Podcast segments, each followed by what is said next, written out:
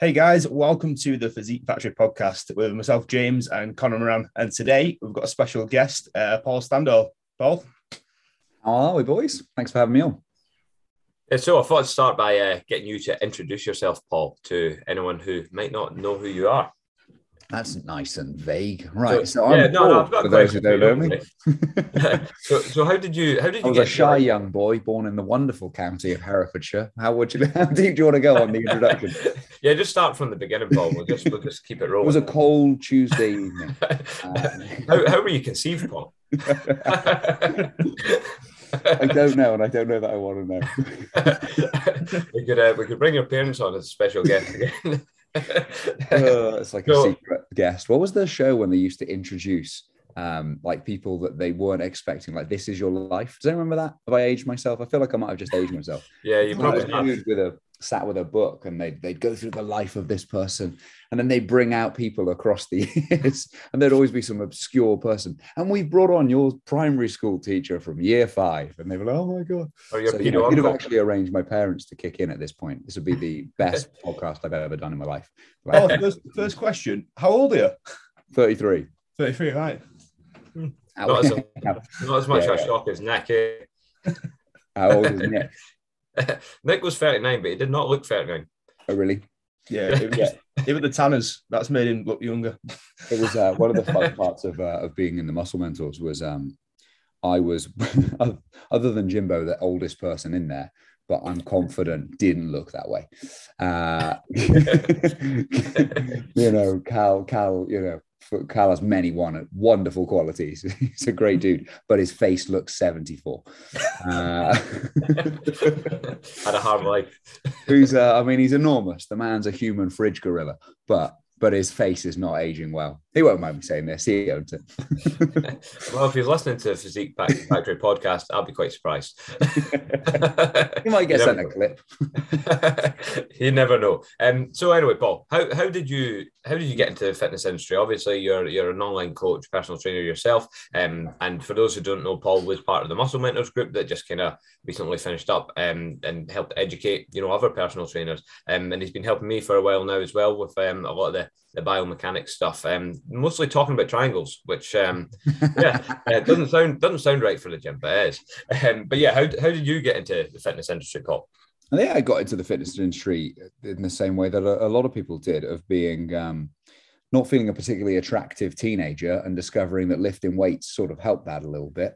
And uh, one thing leads to another, I suppose. You know, I was a bit of a spotty teenager as well as being slightly chunky once I stopped playing any kind of sport and um, sort of had enough of being both spotty and chunky. They, then it's not necessarily known as the best combination for attracting the other sex. So I was like, well, if I can't do anything about my skin, I could at least be a bit less rotund.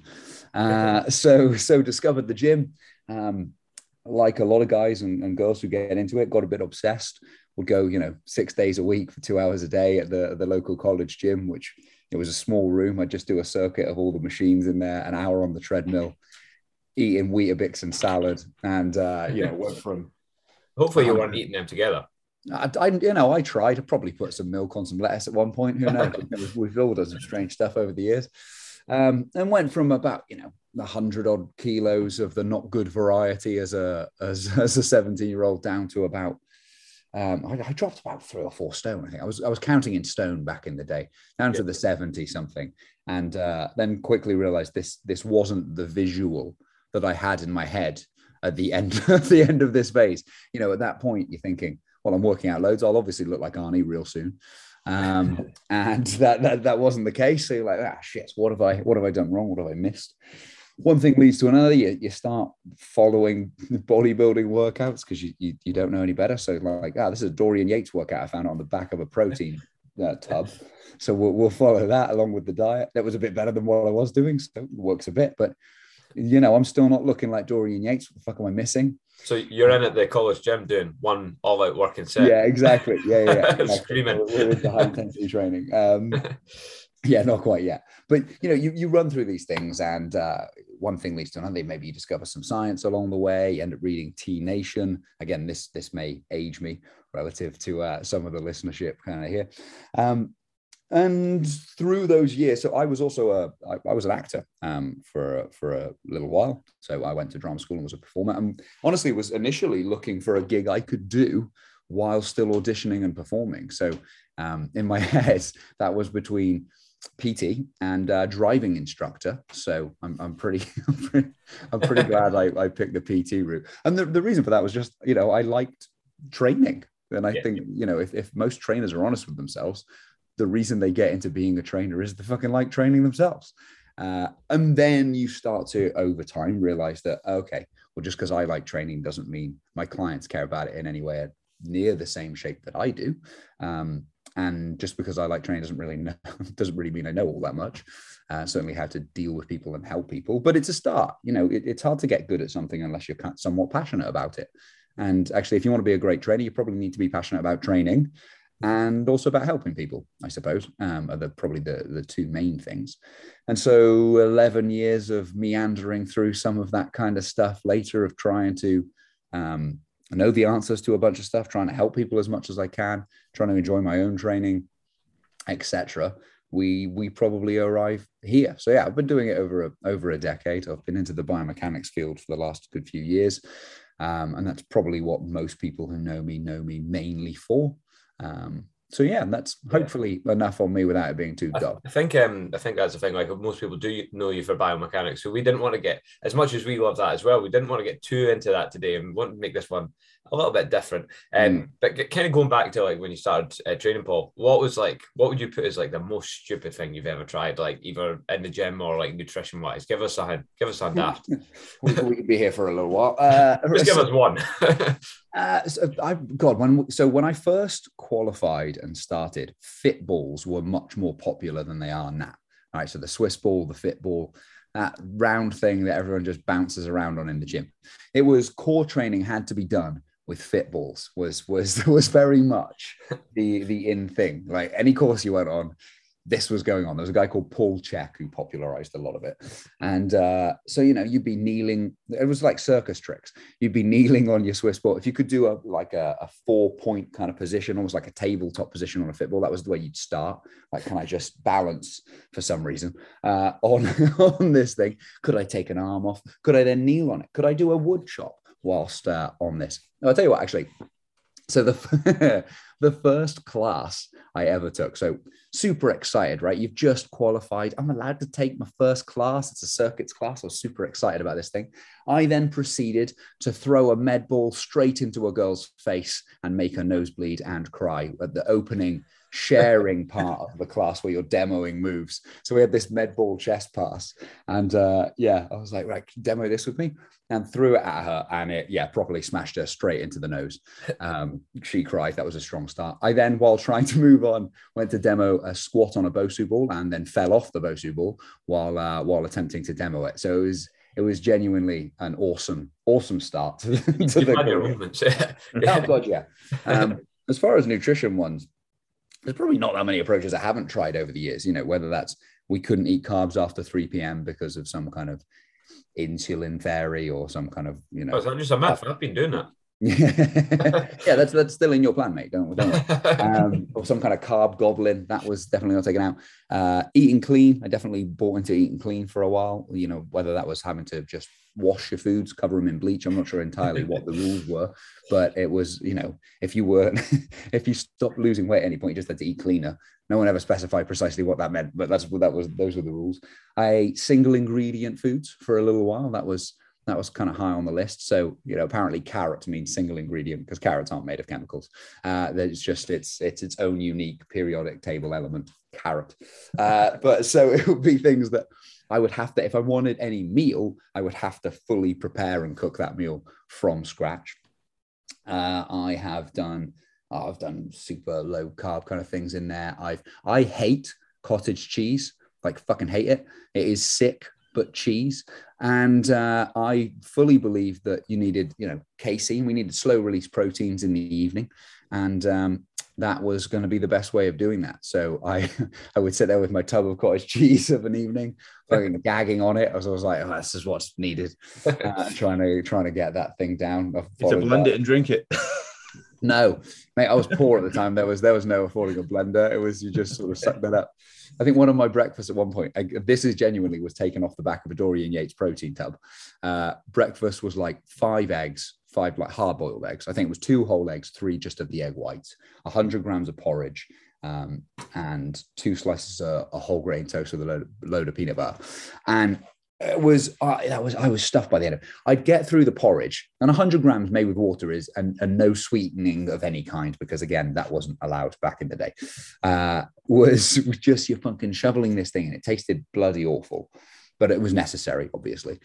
And uh, I'd get to the to the eggs, and I'd just be sick of chewing. So I used to just try and stick as much of it in my mouth as I could get my pint of water and effectively attempt to just swallow them uh, with the least amount of chewing possible. So that was fun. Um, yeah, you can probably you name it. I've probably done it over the years. Hundred grams is amateur, Paul. Come on, I've done two hundred. 200 grams of porridge is it's a lot of porridge. I've done that for a long time. Like, um, yeah. and I remember, like, I was I was working like with my dad at the time, and um, working as a builder, and like yeah. it would be like a ten o'clock piece break before I stopped feeling sick. So I'd wait like half six in the morning. It's like okay, it's like ten o'clock now. I'm starting to feel normal again. That's better. if it was just hundred grams of porridge, I can deal with hundred grams of oats, right? Like yeah. that, I can do that. I'm pretty full by the end of it, but that's fine. It was just these bloody hard boiled eggs and the two slices of whole grain toast with peanut did butter. Did it specify they had to be hard boiled? Yep. I think they did. I'm pretty sure they did. Um, and it was they were just dry. And you know, I was I think I was 19 at the time, something kind of like that, maybe 20. Uh, and yeah, this was immediately followed by like a like a five mile bike ride from where I was living to to my uni at the time, um, which with hindsight why would you do that to yourself? Why would you literally stuff yourself and then cool? Now I've got to go do some hills uh, on this bike to get there. But apparently that's what I thought needed to be done. So if that's what needed to be done, oh, I had a meal. My favorite crap meal was uh was just taking in Tupperware cold frozen sprouts that were left to defrost with some uh, sprouts, prawns with some sprouts. So I've had just a cold prawn and sprout meal once. That was again when we couldn't have carbs other than other than veggies. I can't remember exactly what time I thought you couldn't have them after. Might be, it was like somewhere between three and six. I'm confident. alarm on your phone or something like right, no more carbs. yeah, basically.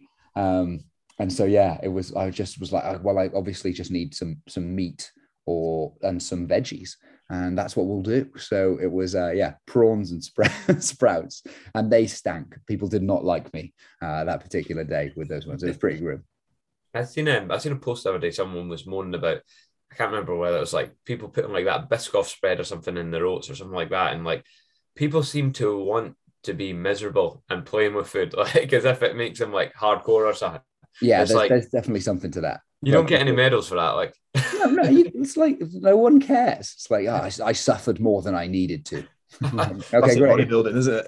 Yeah, yeah, it's, um, it's maybe even different if you are competing and you need to cut some calories and right, you're having this fat dense spread. Let's maybe take that out, but it's like let people just fucking eat something they enjoy. like for sure, like if it's still working and this, like if you turn up shredded and you got to eat Biscoff every single day, more power to you. Congrats.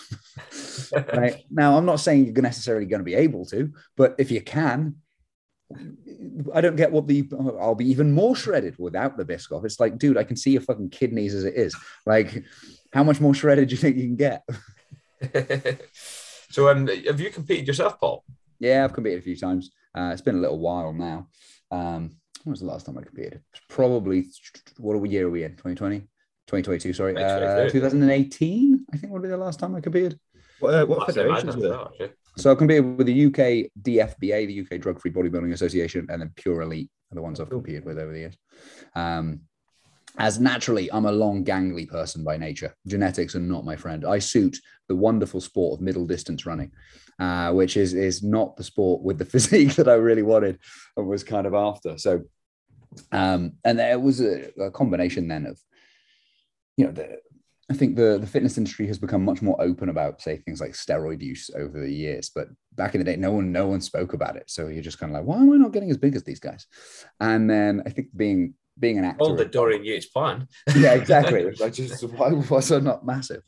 Um, I did high intensity training and I ate those eggs. Damn it. Um, it was it was yeah steroid just kind of wasn't really spoken about and then being an actor as well just was not something that ever came across my radar uh, particularly, really, or, or something that I was ever kind of drawn to. So it was for me, it was then a case of okay, well, if I'm not going to compete in in in the tested ones because I ain't going to do well in any of those, uh, let's look at the, the untested. Uh, sorry, the test. I've said that entirely. Asked back. the wrong way around. I'm tired. Yeah. Hopefully, we understood what I was getting at. But I'm not going to do it well in the untested show. So let's look at the tested ones. But there weren't a huge amount of them. There was the UK DFBA and the BNBF uh, in the UK kind of back then. And initially, I competed in the Bodybuilding Federation because, uh, which I don't suit. I would I've done better in fitness model style categories, which would, suit me kind of better.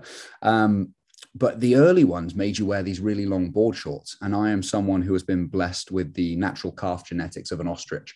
And so I was like, if I wear really long board shorts, it's just going to look like I don't train legs, and I refuse to have that said about me. so the, the only federation at the time that was uh, that was not kind of doing that, or the only um, uh, categories within there were were just bodybuilding ones. So my first show with the UK DFBA was, I think, back in 2000. And, it was either 14 or 15. I forget exactly kind of when. Um, I'm, a, I'm I think 14. And yeah, full full bodybuilding, tiny ass pants. Uh, so we could kind of get away with those. And then as you move through the years a little bit, I was like, oh, okay, I can wear posing like trunk pants things here that in the fitness model categories. And that way no one can say I don't train legs anymore. Let's move to those things that, that suit me a little bit better. So yeah, done that a few times. Um, and then a bunch of photo shoot stuff over the years as well. Yeah, going back to the, the, the acting as well, Paul. I never really mm. asked about that. Like, were you in any any big hits? So yeah, I've been. There's a film or the two of mine that have been on on Netflix. I don't think they're still on there. They're not great. That's definitely. I was definitely hoping you weren't going to say anything. You know, any dodgy sites or that you've been on, Paul. Yeah, yeah, yeah. yeah. that I'm aware of. Uh, so actually, most of my work when uh, as an actor was was spent on stage. I did a lot of stage work than I did um, TV or, or, or, film work, although I did, did some. Um, so yeah, I've been on the West End a bit and uh, been nominated for best male performance at West End Awards and bits and pieces. Sure. Interestingly, for playing a drug addicted strip club bouncer who raped a chick. So you know that can uh, that, you, exactly, you, can yeah. you can read into that whatever you like. Um, so so yeah, that was uh, they were the main bits, but it's, it's a few years back now. I guess it's all like helped with the uh, the camera stuff that you're putting mm-hmm. out at the moment. Yeah, for sure. Um, it's, it's, one of those things that, that, sort of dawned on me earlier this year. Really, was that but we live in the social media era, and if you're going to be an online coach in particular, part of the job is to communicate to people uh, and to communicate to an audience through a camera, really. And social media, I think one of the first rules for any of it has to be if you don't get someone's attention, this is true in general, but it's certainly definitely, definitely true on social media. If I don't first have your attention, I can't teach you anything. Like you can be the best coach in the world, bar none. And if you can't hold anyone's attention, you don't grab them initially. It doesn't matter how good you are because they don't really know you exist.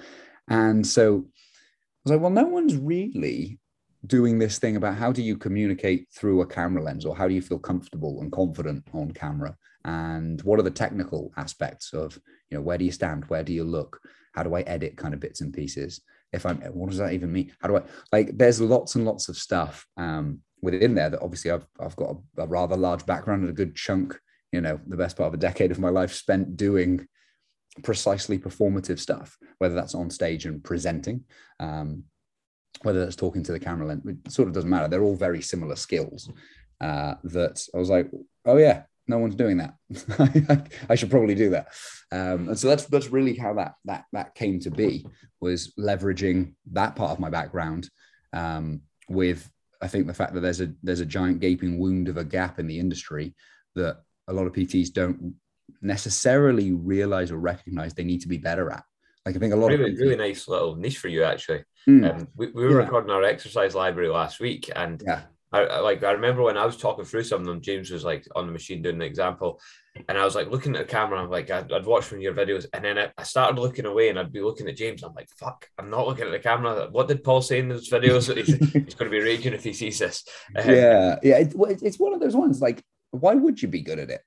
Like it, it's a skill, and like any skill, it takes some practice and experience and a bit of feedback. And often, you know, you can get some really big wins with some really basic tips, uh, which will help a lot. Then some of it is about just the personality that that someone has. But I've always had sort of the opinion on this that if you've got mates, if people actually like you and like hanging out with you, then you have enough of a personality to be fine on camera. Because if you actually go and look, like I ask PTs to like come up with a bit of a list. Who do you like watching on camera? Why do you like them? Have you ever thought about what it is and why? And like a bit of an analysis, a bit of an evaluation of what makes someone good on camera or not so good on camera. And can you then turn that lens onto yourself and go, okay? Because if you start looking around, who do you like on camera? What you're going to see is that there's a variety. It's not like there's one style. I only like funny people. Well, and I'm not funny. You're like, so, oh, well, then you're fucked. If you only like funny people, it's like, but you don't only like funny people. You only have to look at the like YouTubers who've done very well. And you can find examples of funny people with millions of followers. You can find examples of like not funny people in the slightest with millions of followers. The one thing none of them are are boring. So even if they're not funny, they're at least they're usually kind of like warm or enthusiastic or hyper knowledgeable on a topic and they explain it very well. There's something about them that is succinct to the point, has a little bit of personality quite often, don't get me wrong, it obviously helps if you're a bit funny and you've got some kind of personality thing going on within there as well, but it's not essential.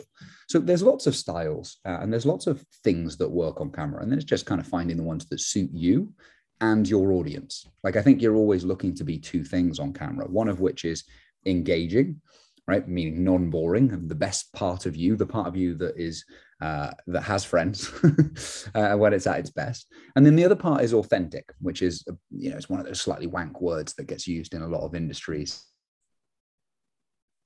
You'll kind of know that it exists somewhere in there of like, that just doesn't very much feel like Connor, right? Like that's, that's really just, that's not the guy that I recognize. That ain't James. Who the fuck's he trying to be?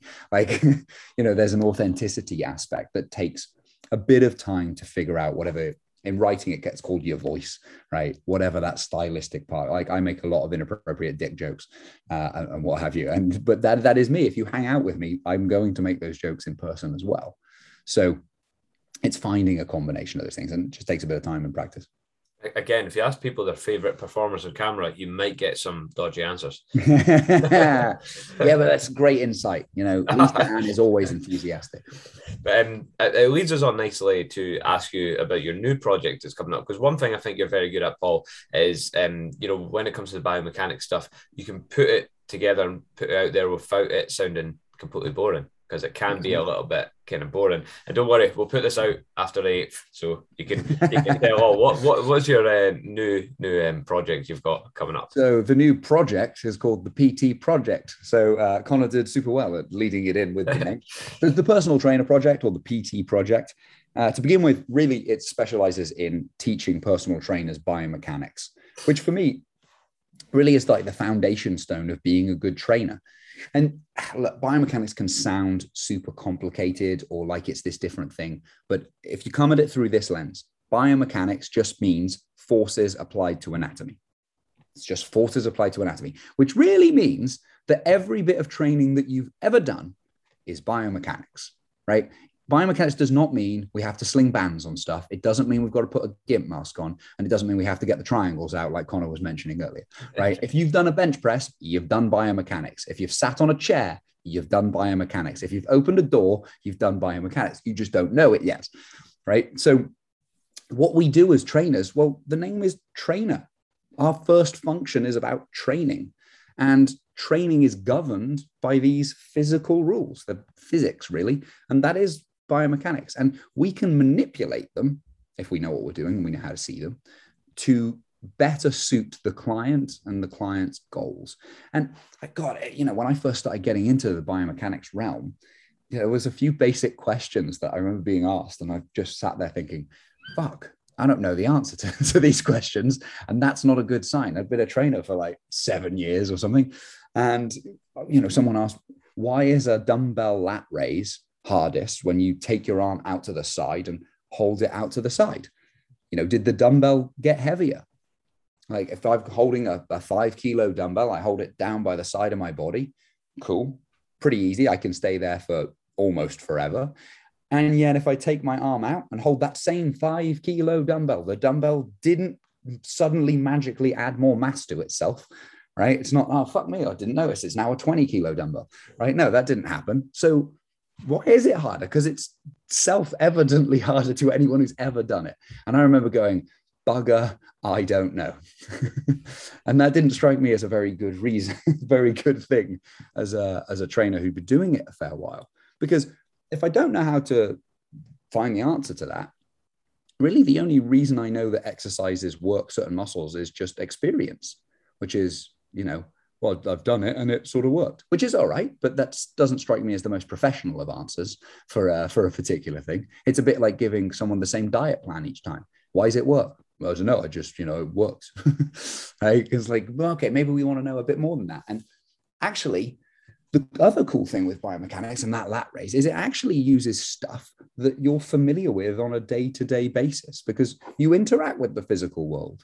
So it isn't different than how you open a door. Like when I use examples like seesaws and doors and try and put them into real world examples. Like the reason that the dumbbell lat raise is hardest when your arm is out to the side is effectively has leverage. It has this thing we call a moment arm, which is just a fancy way of saying leverage, over your shoulder in that position in a way that it doesn't when your arm is down by the side. And what we want to kind of almost think is, you know, if you think of a door, well, a door has some hinges and then it has a handle, but you don't put the handle right next to the hinges. You put them at the other end of the door. And the reason you put them at the other end of the door is leverage. You have a greater amount of leverage out there than if you were to stick the handle right next to the hinge. That'd be a shit place to open the door from.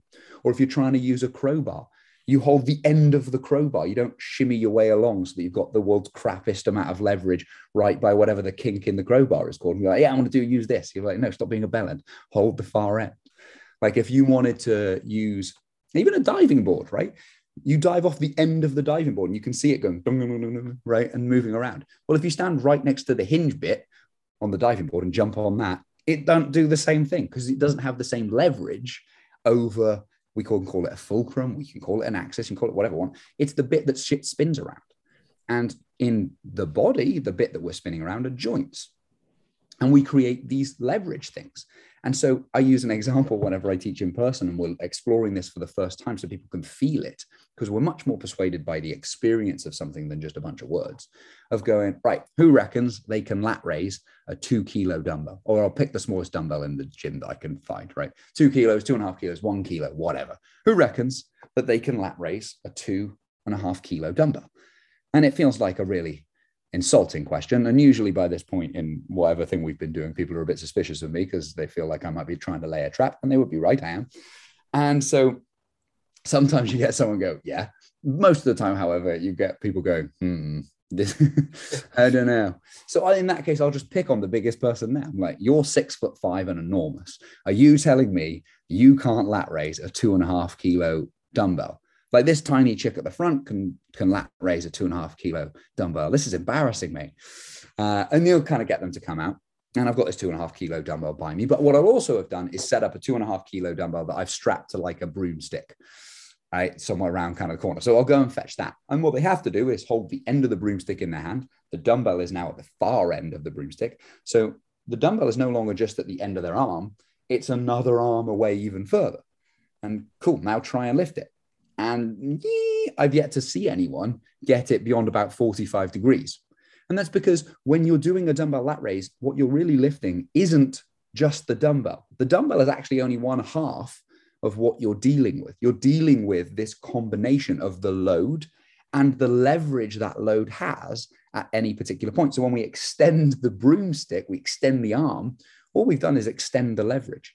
And I don't give two fucks if you turn up with Eddie Hall or Hafthor Bjornsson. If you give me a big enough broomstick, I will make them fail with a kilo because you are never, ever just lifting the load. You're lifting load times leverage. We call it force times moment arm.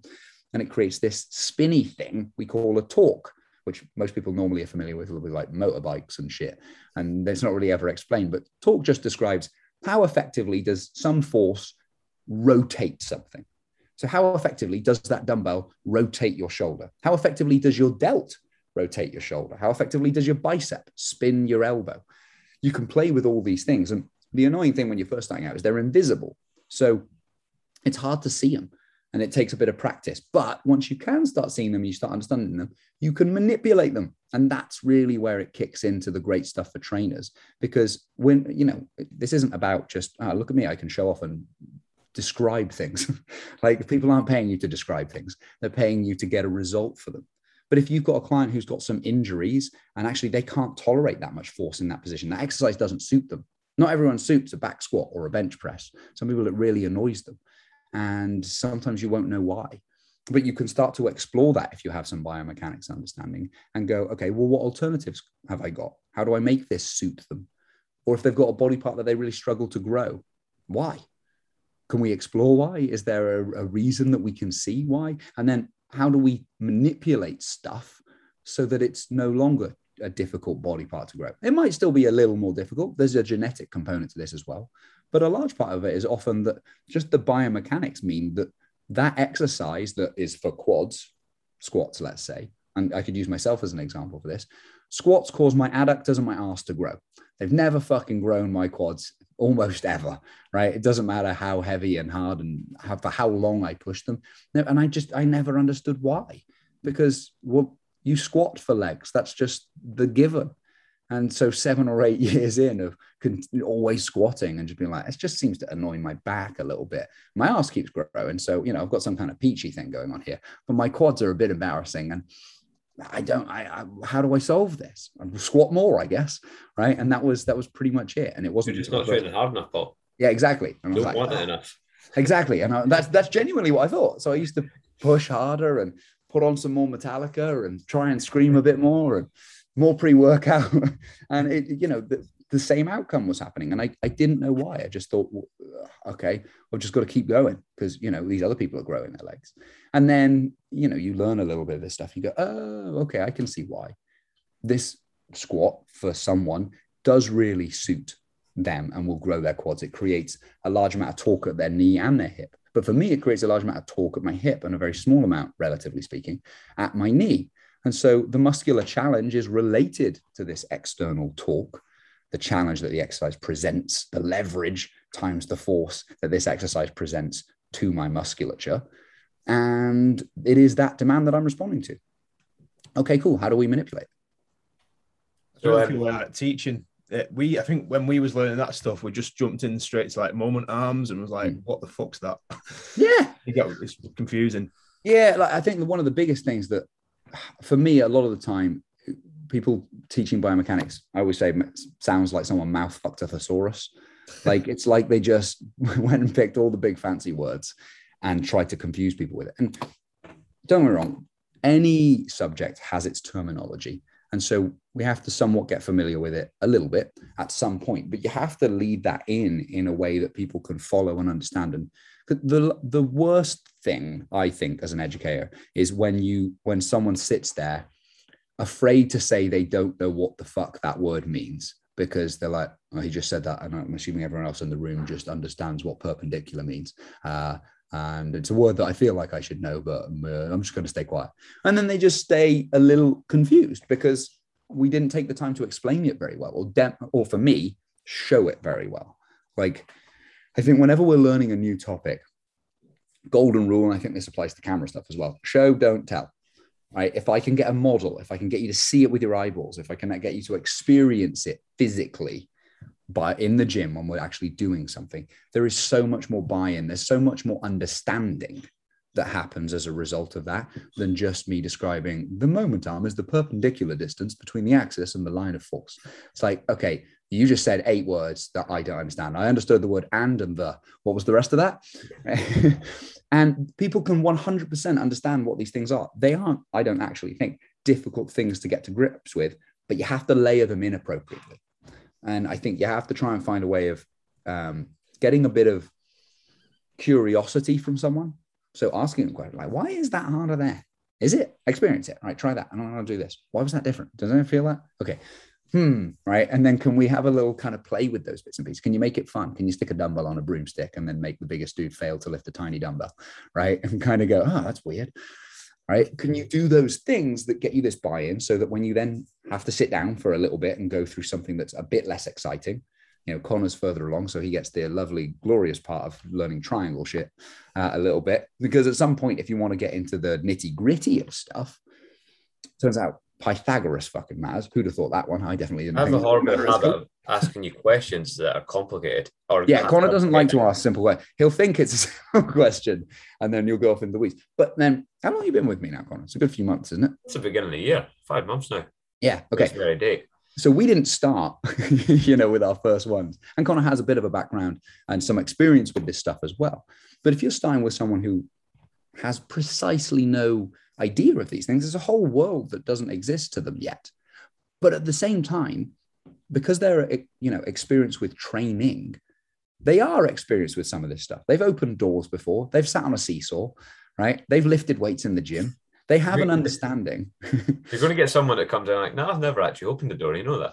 yeah, exactly. Like I have butlers. They open everything for me. Like, oh, damn. Uh, right. So people have an experience with the physical world. So if we can put this into things that they understand and then provide the right shift immediately. So you see this seesaw, and then wham, we put it into the context of uh, how your bones and muscles kind of work, and you can layer them next to each other in the appropriate way.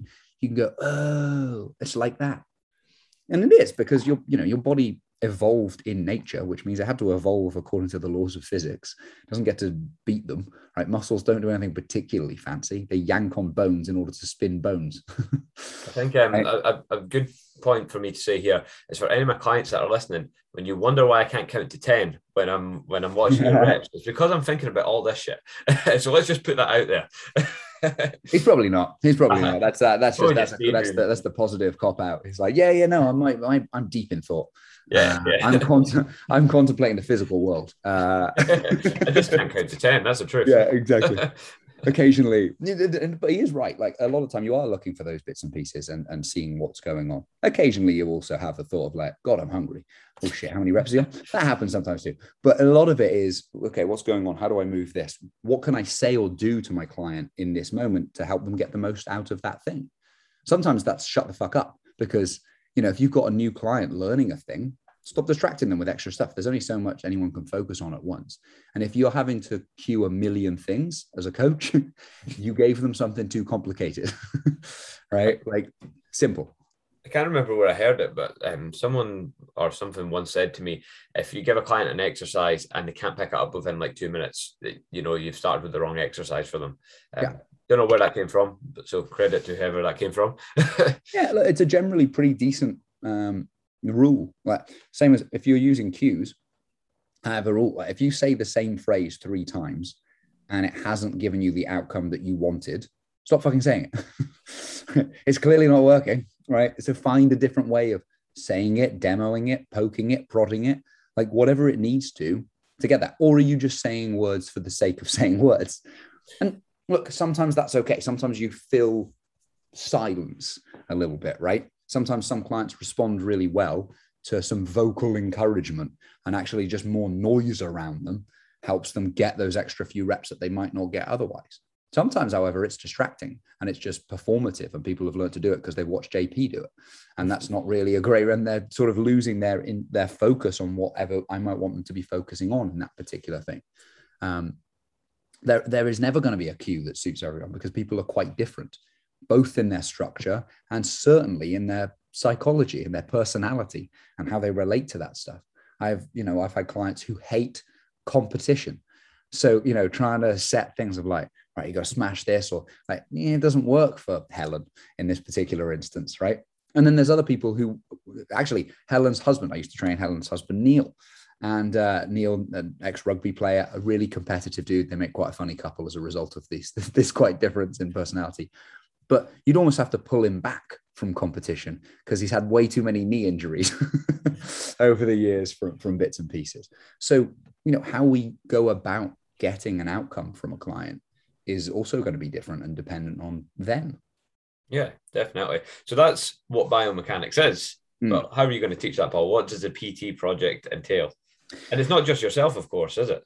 Nope. So it's me, James Sutton, are the two main guys. We've got uh, a guy called Gordon Greenhorn who's doing most of our videography stuff and, and some other kind of bits and pieces with us there. So I think biomechanics, a lot of the content is taught really well. Uh, let me say that again. A lot of the content is pretty good in terms of being technically correct across the industry, but I, I just don't think it's taught as well as it could be. I think it confuses more than it enlightens for a lot of people. Um, and people are then afraid to say anything, you know, whether that's people using the word, and this is the force vector, and really they just mean direction, right? And so in say people know what direction means, they don't know what vector means. And people using vector often don't know what vector means. Vector is a mathematical quantity that means something has a direction and a magnitude. But they're not saying that. They're, what they're saying is the force goes in that direction over there. Well, you don't know the magnitude yet. So don't say vector, just say force goes that way.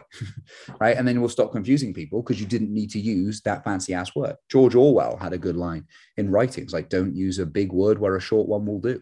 Yeah, 100%. Stop trying to show off for that. Like, if you can put it in simpler terms, put it in fucking simpler terms.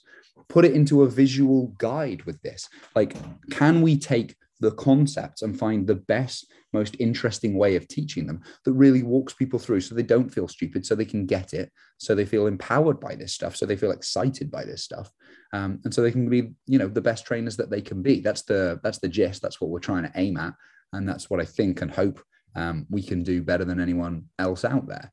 And you know, perhaps some of that is is driven by the things like camera experience and kind of going right i, I actually have a, a lot of experience in terms of being in front of people and performing in front of people. Have a pretty good feel for what does and doesn't work when you're communicating or waffling to to an audience and trying to hold their attention. Um, you know i'm also a, a massive nerd and i've had some awesome teachers over the years. And you steal things from awesome teachers online. You know i watched a crap load of physics lectures from walter lewin who's an mit professor who's eccentric as fuck uh, and I'm not saying people should start with these ones because they're very math heavy, but he has these really cool demonstrations of whatever the topic or the subject is at the end of it, where, like, you know, he built a big pendulum in the lecture hall, attached it to the ceiling, and at one point, pendulums himself across the entire lecture hall, right?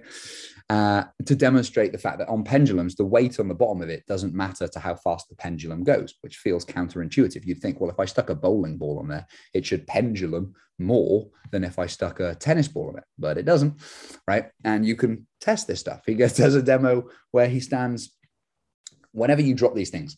Uh, they will there's a conservation of energy principle that they're never going to come back up higher than the start point they dropped from right and so, you know, if we uh, drop something that goes up and down a ramp and you drop it here, it goes zoom, zoom, and then comes up the one side of the ramp and then back towards you. It's never going to shoot back up higher than the point you dropped it from. But you can test this and demo this, and he does great ones with this. So stands at one side of the of the lecture hall, holds a bowling ball by his face, and then lets it go, and it swings across the entire lecture hall, and then right back to like an inch away from his nose uh, and then comes back. And it's just a really cool, like, fuck demonstration that goes, see, science works. So Walter Lewin's been great. There's a guy called Mark, uh, Mark Rober who has some awesome um, ways of demoing cool scientific bits. He built a whole, uh, he built a trap for squirrels in his garden in order for them to get nuts. But it's like the most ridiculous. It's got like 97 million views. It's phenomenally cool. Uh, and it's, it's an engineering thing there's a, a, guy called Smarter Every Day who did a great thing on pulleys. Or I was like, I'm going to steal that fucking idea, right? Like, if you're actually interested and excited in this, you should be stealing from lots of people going, that is a good way of teaching that. Give credit, right? You know, don't pretend you came up with it if you you didn't. But you know, there's I think Picasso said it. It's like um, good artists imitate, great artists steal.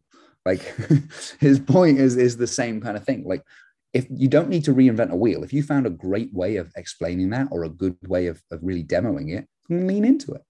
You know, Tom Purvis has a wonderful um, model for showing squats and the differences in structure that affect squats. So what happens if I extend the length of the tibia or extend the length of the femur or extend the length of the torso or I change any of these variables? Here's a model. So I'm actually getting a model of that built so I can do the same fucking video, right? Yeah, yeah. I'm going to create the same pulley system video that the Smarter Everyday guy did. I'm like, right, I need a big um, wooden board that I can screw these guys into. And I've got a luggage scale here and a luggage scale there. And you can see when I put this through these pulleys and I pull on this guy, that the weight stack has eight times more force in it than I have in my hand because you can see it on the luggage scales. So cool, we can get a visual for, yeah, we might want to understand, okay, the the the physics behind why pulley systems do what they do.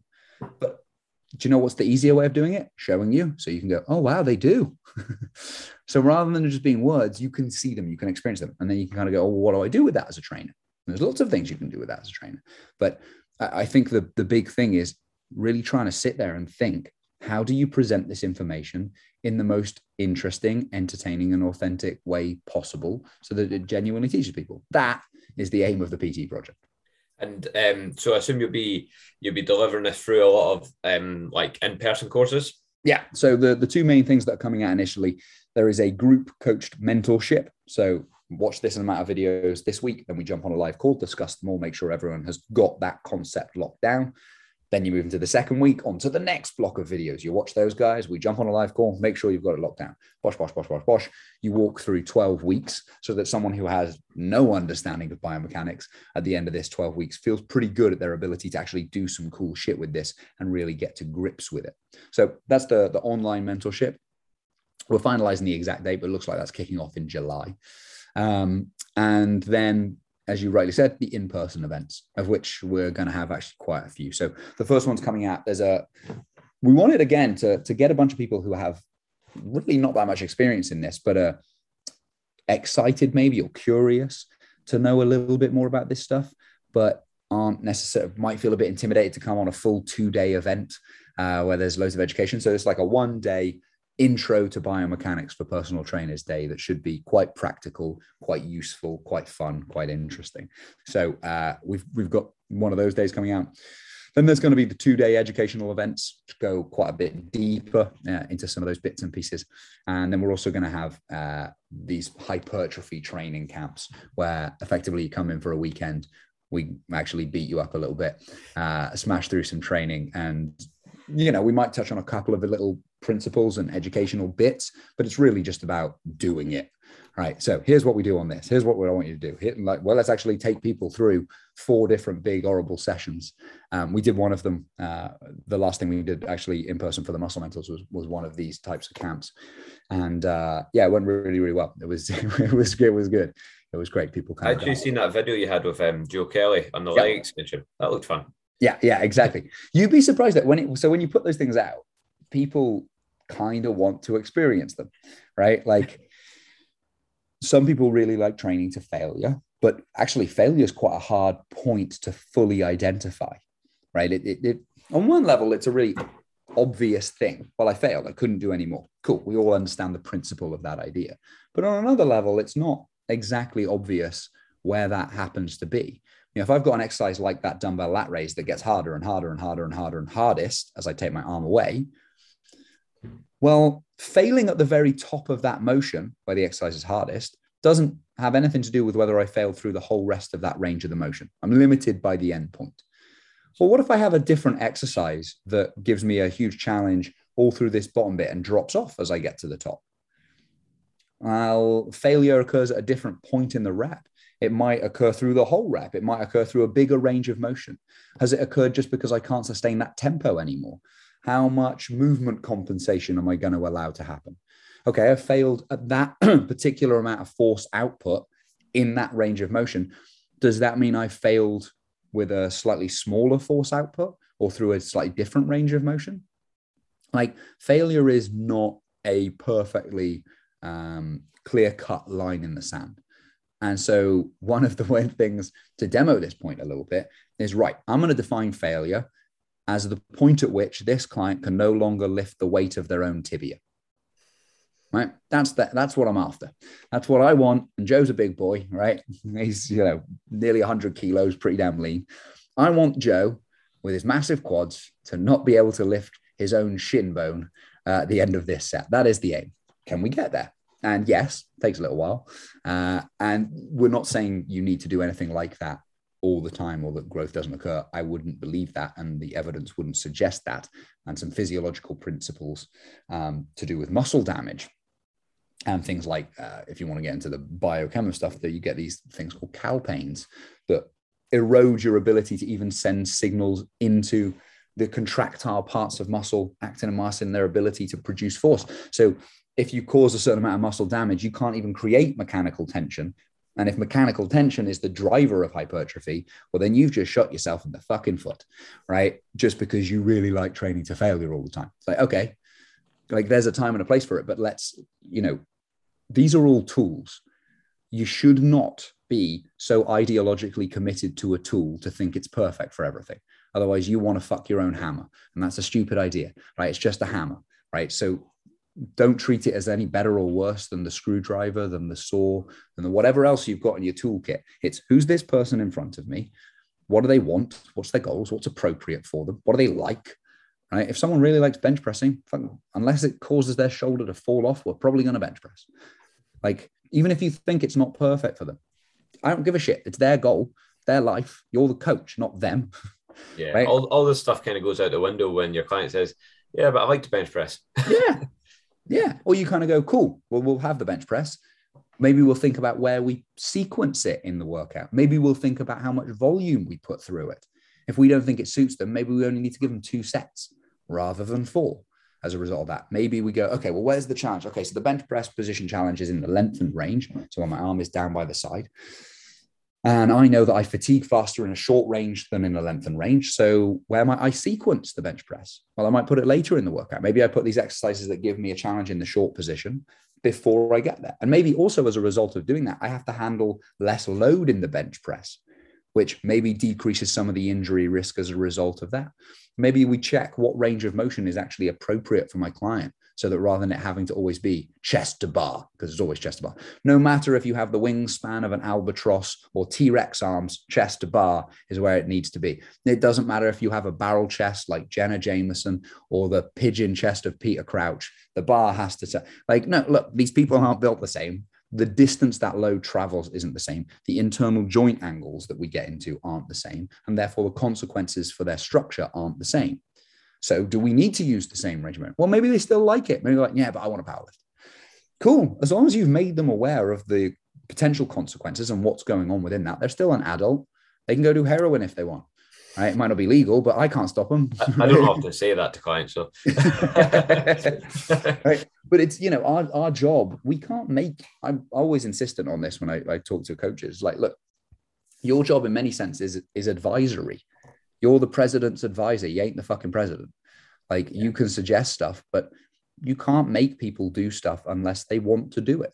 Now, sometimes as a coach, you get clients who will do literally anything you tell them, but they came to you going, I will do literally anything you tell me. You're like, okay. And even that still has limits. If you went, what you need to do is sacrifice a baby to the, you know, God Imhotep, because that's actually the key to muscle gains. They'd be like, no.